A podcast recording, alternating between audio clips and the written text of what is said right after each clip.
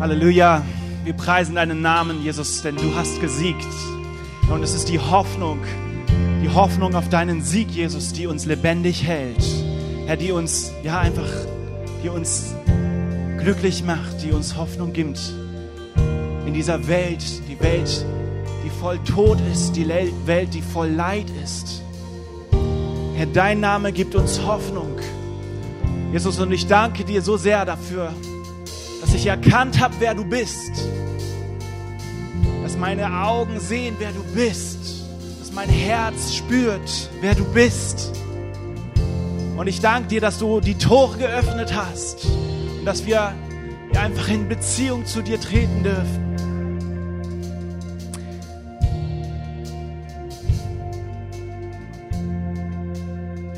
Wir erleben immer wieder Zeiten, ähm, die traurig sind, immer wieder Momente, Schicksalsschläge in unserem Leben.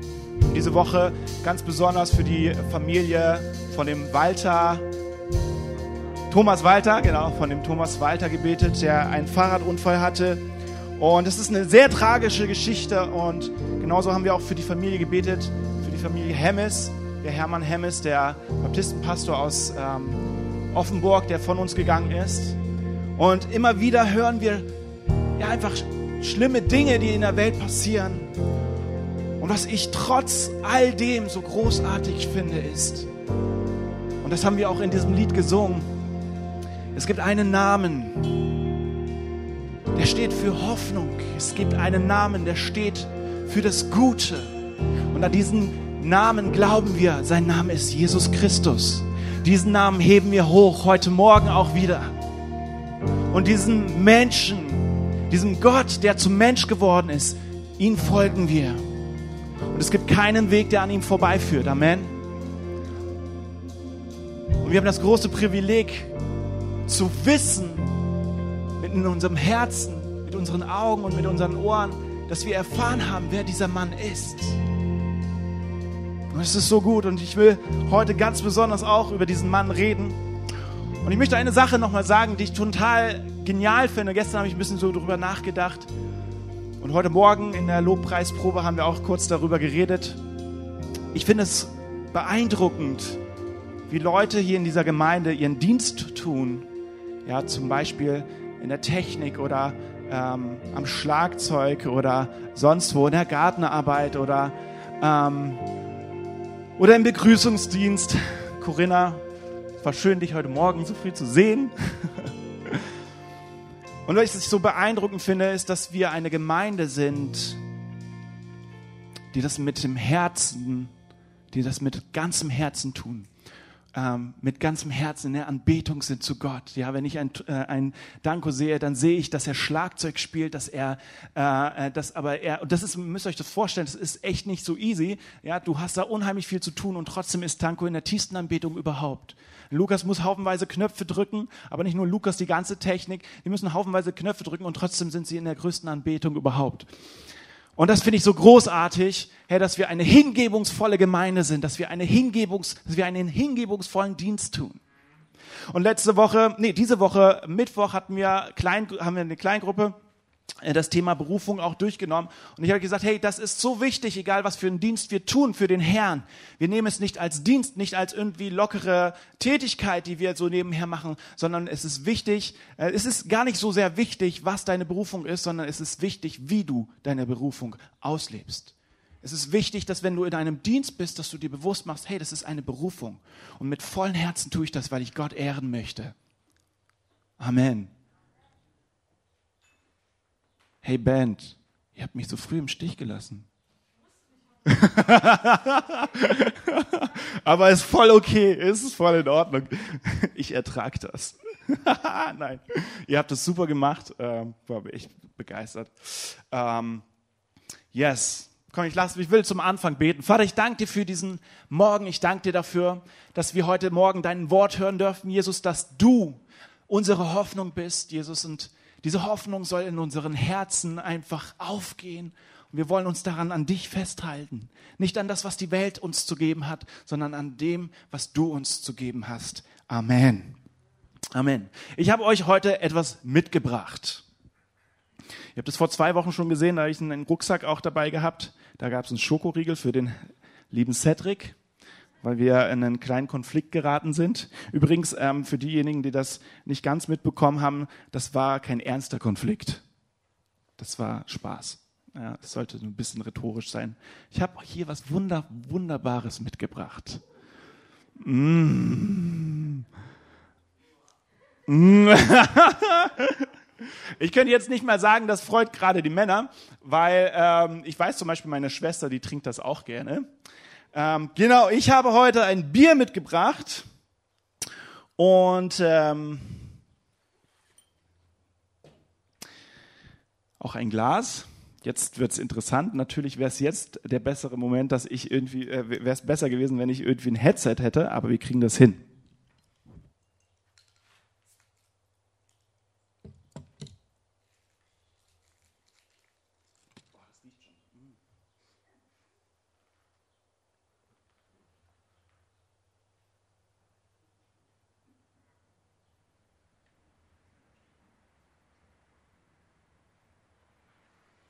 So. Sieht das nicht wunderschön aus? Ihr müsst wissen, ich liebe Bier. Ähm, und ich liebe es nicht so, ja, also ich trinke da nicht irgendwie jeden Tag ewig viel davon. Ich trinke das echt selten eigentlich. Aber wenn ich es trinke, dann genieße ich es. Und ich liebe es. es für mich ist Bier ein absolutes Genussmittel. Ja? Wenn wir zum Beispiel grillen, wenn, du, wenn wir grillen, dann muss ein Bier dabei sein. Ähm, ohne Bier, äh, beziehungsweise ohne, doch ohne Bier, finde ich, ist Grillen nicht richtig Grillen.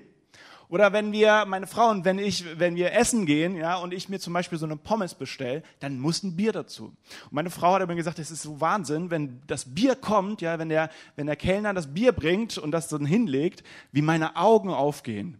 Ja, weil das sieht so wunderschön aus. Und ähm, wenn ich über Bier rede, dann ähm, habe ich immer ein ganz besonderes Bild vor Augen. Ja? Und zwar erinnert dich das ein bisschen an meine Kindheit und an Warsteiner Werbung. Vielleicht kennt ihr das, ähm, diese Warsteiner Werbung, wo dieses Bier in dieses Glas gefüllt wird. Und dann passiert Folgendes, dann sieht man dieses Glas. Und an, den Seite, und an der Seite des Glases sieht man, sieht man halt hier noch so diese... diese Wassertropfen. Oh. Und ich habe mir das immer an, angeguckt als Kind und ich sehe das so und dann fließen, fließen diese Wassertropfen ab und ich denke, oh, das ist, sieht so lecker aus. Und dann habe ich, dann habe ich immer Apfelschorle genommen als Kind und dann habe ich das auch so ins Glas geschüttet. Und dann habe ich genau wie der Papa das Glas genommen. Und als Kind macht man das nochmal ganz laut so. Und ich habe mich so erwachsen gefühlt. Und dann habe ich zum ersten Mal Bier getrunken. Mein Dad hat mir das gegeben. Es ist übrigens ein, ähm, pädagogisch sehr wertvoll, wenn man Kindern früh genug Bier gibt, weil dann lernen sie, weil im frühen Alter mag man kein Bier, dass man Bier nicht trinken sollte. Ja, äh, ich habe dieses Bier genommen und dann habe ich festgestellt, das geht ja gar nicht. Und irgendwann habe ich dann wieder einen Genuss dafür entwickelt. Und genau. Nein, ich trinke das nicht jetzt. Wer hat gedacht, dass ich das trinke? Nein. Es, also ich trinke das, ich trinke das nicht. Ähm, und ich werde es jetzt auch keinen weitergeben. Normalerweise habe ich immer etwas, was ich in die Menge reinwerfe. Das wäre jetzt ein bisschen schwierig. Ähm, nee, das hat mehrere Gründe, warum ich das nicht trinke. Erstens glaube ich, es ist nicht so sinnvoll, das während der Predigt zu tun. Zweitens, ich muss nochmal predigen. Und muss das Ganze dann nochmal machen. Könnte vielleicht schieflaufen. Ähm, aber Fakt ist, Bier ist meiner Meinung nach, ja, es ist Geschmackssache, sehr kontroverses Thema, aber ich liebe Bier. Was Bier, so, was Bier unter anderem so interessant macht, ist, dass es das älteste Lebensmittelgesetz hat, was es gibt. Das Reinheitsgebot. Mal kurz Hand hoch, wer hat schon mal was vom Reinheitsgebot gehört?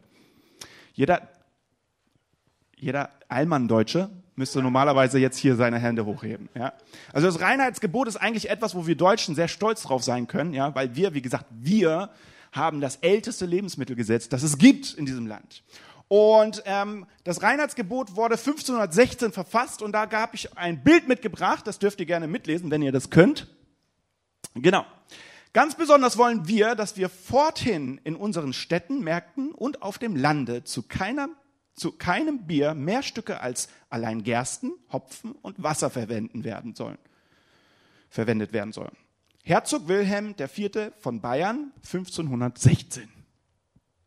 Ja, oder etwas kürzer gefasst, da haben wir das zweite Bild. Hopfen und Malz, Gott erhalt's. Das Reinheitsgebot sagt uns bis heute, wie wir Bier brauen sollen. Ja, was sind die auserwählten Zutaten, die in dieses wunderbare Getränk hinein dürfen?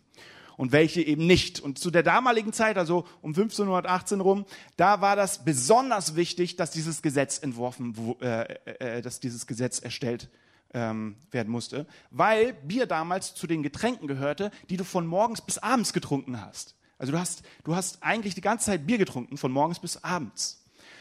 Und wenn der Brauer nicht allzu viel gepanscht hat, dann war es sogar das sicherste Getränk überhaupt, weil du durch das Abkochen immerhin die ganzen Bakterien noch abgetötet hast. Ähm, das Problem war aber, dass beim Bierbrauen oft die skurrilsten Sachen überhaupt benutzt wurden. Unter anderem Bilsenkraut, Eier, Pech, Kreide, Fliegenpilz, Ochsengalle.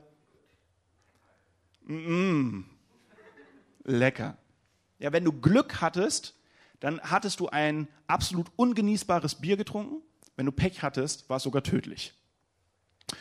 Und äh, deshalb kam, also unter anderem deshalb, kam das Gesetz auf, dass Bier nur mit Gerstenmalz, Hopfen und Wasser gebraut werden durfte. Und alles andere wurde verboten, weil das ist das Bier verunreinigen. Verunreinigt. Ja. Heute geht es aber nicht um Bier. Ja, ein bisschen ging es heute um Bier. Äh, heute geht es nicht um das Reinheitsgebot vom Bier, sondern es geht heute um ein anderes Reinheitsgebot. Ähm, und etwas, ja, ich finde, das hat etwas äh, mich gerade in den letzten zwei Wochen sehr beschäftigt. Äh, und zwar heute geht es um das biblische Reinheitsgebot. Es gibt ein biblisches Reinheitsgebot, falls ihr das noch nicht wusstet. Und hier muss man als erstes sagen, Gott ist heilig. Amen. Ich sage das immer wieder in meinen Predigen, Gott ist gut. Ja? Und dann ähm, kommt ja immer wieder das auf, ja, Gott ist gut, alle Zeit, alle Zeit ist Gott gut. Ja? Jetzt sagen wir, Gott ist heilig, alle Zeit. Alle Zeit ist Gott heilig. Gott ist heilig. Und wir haben schon oft gehört, dass Gott heilig ist. Das singen wir in Liedern, ja, heilig ist der Herr. Ähm, wir, wir hören es in, oder wir lesen es in der Bibel. Und wir hören es zum Beispiel von mir, weil ich es euch gerade gesagt habe, Gott ist heilig, ja. Und manchmal sprechen wir über Eigenschaften von Gott, also zum Beispiel, dass er eben heilig ist, ohne uns richtig damit zu befassen, was bedeutet das eigentlich?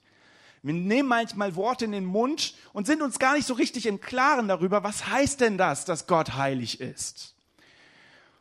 Es heißt, dass Gott der einzige Schöpfer hinter dem gesamten Universum ist. Er ist einzigartig in seiner Macht und in seiner Kraft.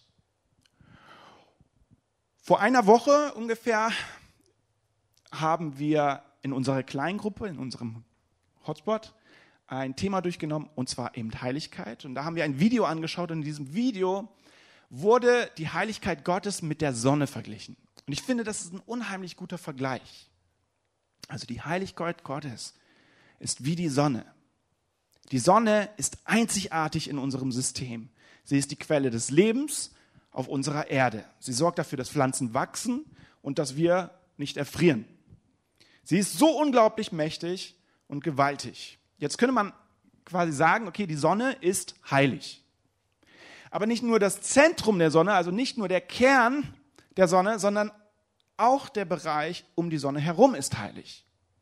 Je näher du der Sonne kommst, umso intensiver wird es. Und das Leben auf der Erde würde kaputt gehen, wenn auf einmal die Sonne nicht mehr da ist. Ähm, Wir würden erfrieren, das Leben würde nicht mehr wachsen. Aber in all dem Guten ist die Sonne auch gefährlich. Denn wenn wir der Sonne zu nahe kommen, dann wird die Sonne uns auslöschen. Oder? Ist so, ne? Wir gehen mal ganz stark davon aus. War, glaube ich, noch niemand so nah an der Sonne, dass es jemanden ausgelöscht hat. Aber wir gehen ganz stark davon aus, weil die Sonne so heiß ist, dass sie uns verbrennen würde. Auf der Distanz hier gerade, die Sonne, wir sehen sie tagsüber, auf der Distanz geht es, aber wenn wir der Sonne zu nahe kommen würden, dann würde sie uns auslöschen. Und genau dieselbe Spannung finden wir auch im Zentrum von Gottes Gegenwart. Wenn du unrein bist, die Bibel spricht hier von Unreinheit, und dann ins Zentrum von Gottes Heiligkeit, von Gottes Gegenwart kommst, dann wirst du sterben.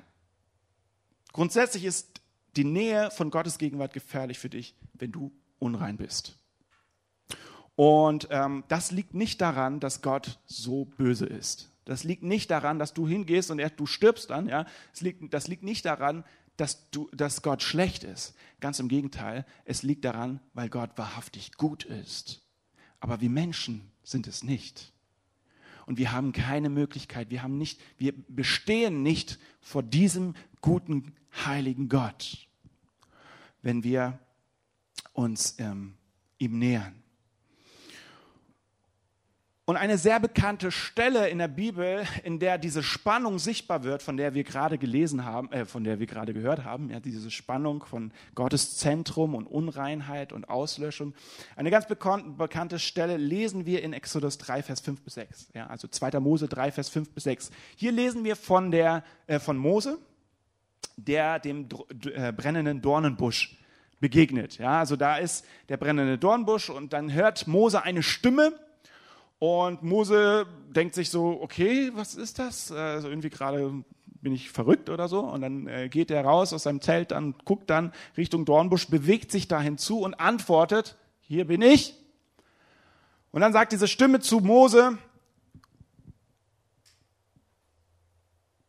jetzt muss ich kurz nachlesen, was sie sagt. Genau, da sagt diese Stimme zu Mose, du sollst nicht näher kommen. Stopp! Ja, nicht näher kommen und zieh deine Sandalen aus, denn du stehst auf heiligem Boden. Also Mose befand sich in, der, in, der, in, in einer unmittelbaren Gegenwart von Gott und ähm, Gott hat ihn darauf aufmerksam gemacht, dass es gefährlich ist, dass du mir zu nahe kommst. Soweit, dass er sogar seine Sandalen ausziehen musste, denn es war heiliger Boden. Und Mose hat daraufhin Angst gehabt, in das Angesicht des Herrn zu blicken. Und einige Zeit später, also es gibt dann diese Geschichte von, also der Dorn, brennende Dornbusch ist eigentlich eine sehr bekannte Geschichte, dann geht's weiter und dann kommt diese Story, wo Mose, wo, wo Gott durch Mose das Volk ähm, aus Ägypten hinausführt, ja, sein Volk aus Ägypten. Sie waren vorher in der Sklaverei und dann kam Mose und er hat das Volk aus Ägypten befreit durch eben Gottes Gegenwart, durch Gottes äh, Wirken. Und dann ist dieses Volk einfach ähm, lange Zeit unterwegs gewesen und sie waren dann irgendwann an einem Punkt, wo Gott gewollt hat, dass, wo Gott unter dem Volk leben wollte. Ja, also er wollte, dass er unter dem Volk lebt. Und dann hat er gesagt, es müssen genaue Voraussetzungen erfüllt werden, damit ich bei euch leben kann. Ähm, und ich möchte, dass ihr mir quasi ein Haus baut. So, das war die Stiftshütte. Äh, einige von euch kennen das vielleicht. Die Stiftshütte hat das schon mal, hat schon jemand mal gehört vielleicht. Und, und Gott hat so präzise gesagt, okay, so muss die Stiftshütte, so muss mein Zuhause aussehen. Ja, da gibt's den Vorhof, dann gibt es den Tempel, beziehungsweise das Zelt der Begegnung. Damals war es noch das Zelt der Begegnung. Später wurde es dann irgendwann mal ein Tempel. Und dieses Zelt der Begegnung besteht aus dem Heiligtum und dahinter dem Heiligtum ist das Allerheiligste. Und das Allerheiligste ist der Ort, wo Gottes Zentrum, wo die Gegen- Gottes Gegenwart ähm, war. Und äh, man hat dann das auch durch so eine Rauchwolke gesehen, wenn Gott dann auch da war, ähm, dann, dann ging Rauch aus dem Tempel oder aus diesem Zelt hinaus. Und ähm, Gott wollte dort sein und er wollte in Kontakt mit den Menschen treten. So, und dann musste eben, wie gesagt, dieses Zelt aufgebaut werden und dann ging es einen Schritt weiter. Ähm, und zwar mussten, und zwar hat Gott ganz klare Aufgaben, ganz klare rituelle Handlungen dem Volk weitergegeben, damit es rein vor Gott ist. Ja? Und äh, es gab quasi so eine Art Reinheitsgebot. Das biblische Reinheitsgebot. Gott hat ganz viele, also einen riesen Katalog ähm, weitergegeben an rituellen Handlungen, die sich, die sie, äh, die das Volk eben reinmachen. Und da ist es wichtig zu verstehen, dass es unrein zu sein an dieser Stelle nicht gleich be- bedeutet, dass du gesündigt hast.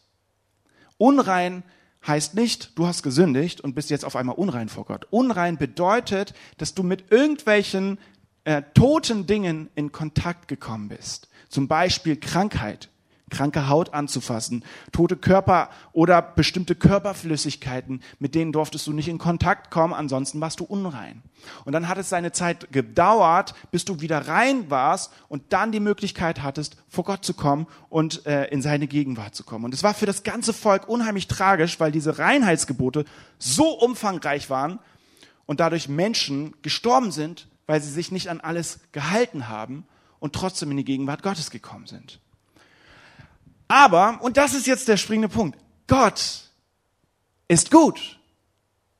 Gott ist gut. Gott ist nicht schlecht, Gott ist nicht, nicht böse. Er will nicht, dass, er wollte nicht, dass die Menschen sterben in seiner Gegenwart. Gott ist gut. Und zu der damaligen Zeit wussten die das äh, noch nicht, vielleicht so sehr, wie wir das heute wissen, aber Gott hat einen Plan gehabt. Er wollte wieder Beziehung zu den Menschen aufbauen. Er wollte, dass diese diese ganze Reinheitsgedöns, dass das dass das wieder dass das wieder äh, funktioniert zwischen den Menschen und ihm. Er wollte nicht, dass Menschen in seiner Gegenwart sterben. Aber sie sind gestorben, weil sie eben nicht gut waren und, keine, und nicht bestehen konnten vor der Heiligkeit Gottes. Und er wollte auch nicht, dass das Volk, dass die Menschen auf ewig in so einer großen Distanz zu ihm leben. In Jesaja sechs lesen wir von Jesajas Berufung. Ja, Jesaja war einer der Propheten, von dem wir ähm, lesen. Und da heißt es in Vers eins bis sieben, in dem Jahr, als König Usia starb, sah ich den Herrn. Er saß auf einem hohen Thron und war erhöht, und der Saum seines Gewandes füllte den Tempel.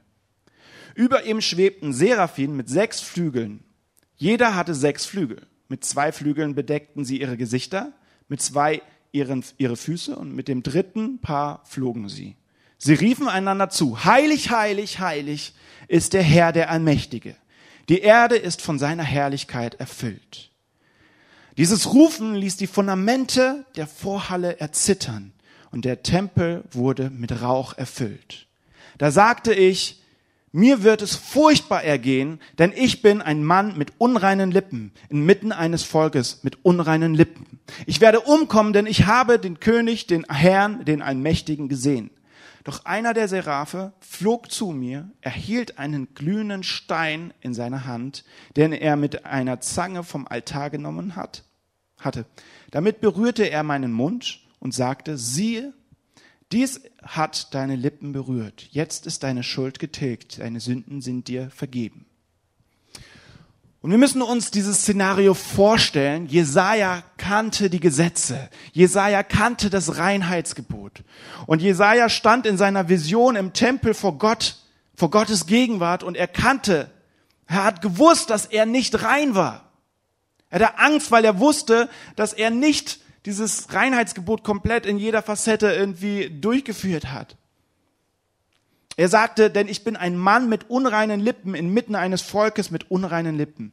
Also er identifiziert sich mit seinem ganzen Volk. Nicht nur er, sondern er identifiziert sich mit seinem ganzen Volk und symbolisiert seine Unheiligkeit, seine Unreinheit mit der Unreinheit seiner Lippen. Und das mit den Lippen ist ganz wichtig, ähm, weil später hören wir eben, dass diese Kohle, dass diese glühende Kohle auf die Lippen gelegt wurde. Und als diese glühende Kohle auf seine Lippen ge- gemacht worden von, dem, von, diesem Ser- äh, von diesem Seraphim, sagt der Engel: Deine Schuld ist weggenommen und deine Sünde ist gesühnt. Und was so bemerkenswert an dieser Stelle ist, ist, dass normalerweise, wenn etwas Unreines berührt wird, die Unreinheit übertragen wird. Ja? Also Krankheit. Du berührst Krankheit und Unreinheit fällt auf dich. Die Unreinheit wird im Normalfall übertragen. Und in dem Film, äh, in, die, in dem Film, in dem Fall erleben wir eine ganz neue Idee. Durch die Kohle oder durch diesen Stein, den den Seraphim an seine Lippen gemacht hat, überträgt sich die Reinheit, Reinheit auf ihn, und Jesaja wird von Grund auf erneuert. Also nicht die Unreinheit überträgt sich, sondern die Reinheit überträgt sich. Was für ein genialer Gedanke. So, und Dann lesen wir in Hesekiel eine ähnliche, eine ähnliche Situation. Hesekiel siebenundvierzig, Vers eins bis zwölf. Hesekiel ist auch ein Prophet und er hat folgende Vision. Er sieht Wasser, das aus dem Tempel entspringt. Also immer der Tempel, vorher war es bei Jesaja auch der Tempel, Jesaja war im Tempel und dann sieht Hesekiel auf einmal, dass Wasser aus dem Tempel herausfließt. Ja, und der Tempel ist für uns die Wohnung Gottes, ja, sein Zuhause, da ist die Gegenwart Gottes. Und es fließt und wird zu einem Riesenfluss und es fließt bis ins Tote Meer und das Tote Meer ist, äh, ihr kennt vielleicht das Tote Meer, das ist voller Salz, ja, da ist nicht viel Leben. Ähm, da sterben Fische und äh, ich weiß gar nicht, ob da überhaupt noch Fische drin leben äh, mittlerweile. Aber auf jeden Fall ist das ein totes Meer, deswegen sagt man auch totes Meer. Und äh, dieser Fluss geht weiter bis hin ins Mittelmeer. Und das Wasser bringt alles zum Leben, was es berührt. Überall, wo dieser Fluss hinfließt, äh, wachsen Pflanzen und ähm, im toten Meer, die Fische schwimmen wieder und alles wird lebendig. Ihr habt bestimmt schon mal diesen Begriff gehört, Ströme des lebendigen Wassers. Das ist hier der Fall. Also aus diesem Tempel kamen Ströme des lebendigen Wassers. Und die Heiligkeit Gottes verbreitet sich so, wie, äh, wie wir vorher gesehen haben, dass die Verderbtheit sich verbreitet hat. Wir fassen etwas an und die Verderbtheit verbreitet sich auf uns. Und jetzt haben wir hier die neue Idee, dass die Reinheit etwas berührt und sie verbreitet sich. Und alles findet seinen Ursprung im Tempel Gottes und somit bei Gottes Gegenwart. Und anstelle rein zu werden, dass wir rein werden und in den Tempel fließen, also dass der Fluss quasi in den Tempel fließt, kommt Gottes Heiligkeit aus dem Tempel und macht alles rein und erweckt es zum Leben. Come on. Gottes Plan war es, die Menschen dass die Menschen geheiligt werden und somit wieder in Beziehung zu ihnen treten können. Es war nicht sein Plan, dass diese Distanz auf ewig so bleibt. Aber er wusste, dass diese Heiligung nicht von uns ausgehen kann. Er wusste, dass diese Heiligung, dieser Reinheitsprozess, ja, dass sie von ihm ausgehen muss. Und jetzt kommen wir zu meiner Lieblingsstelle, beziehungsweise zu meinem Lieblingspunkt in meiner Message heute. Auf wen deutet das alles hin? Oh, come on. Auf wen? Also ich meine, ich meine, ja, wer schon länger dabei ist, der, der, der, der fühlt das schon die ganze Zeit. Wann sagt das endlich so? Aber ich liebe das. Ich, ich bin auch jemand, ich äh, kann, wenn zu viel Spannung da ist, ne, muss ich das Happy End vorher anschauen, damit ich ähm, ja weiß, was ich da anschaue. Weil sonst äh ja, und hier weiß ich das Happy End und das ist so genial zu sehen, wie sich das Ganze entwickelt. Gott hat einen Plan. Und wenn wir die ganze Bibel lesen als ein Buch, dann sehen wir den roten Faden und er führt bis hin zu Jesus Christus. Jesus ist die menschliche Verkörperung von Gottes Heiligkeit, von Gottes Gegenwart. Er wird, er ist wie diese glühende Kohle bei der, in der Vision von Jesaja, die Unreines rein macht. Und Jesus, und das ist so faszinierend, Jesus kam zu den Menschen und er berührte unreines Fleisch. Er hatte kranke Menschen be- äh, berührt. Er hatte, er, er, er hatte, er hatte tote Menschen berührt. Er hatte sogar eine äh, Frau mit chronischen Blutungen berührt. Und normalerweise, auch im normalen biblischen Reinheitsgebot, müssten wir jetzt denken, okay, Gott, Jesus muss sich erstmal ähm, wieder reinmachen, damit das weitergeht. Aber anstatt, dass Jesus unrein wurde, überträgt Jesus durch seine Heiligkeit die Reinheit auf die Menschen und die Menschen werden geheilt. Wow. Menschen werden geheilt.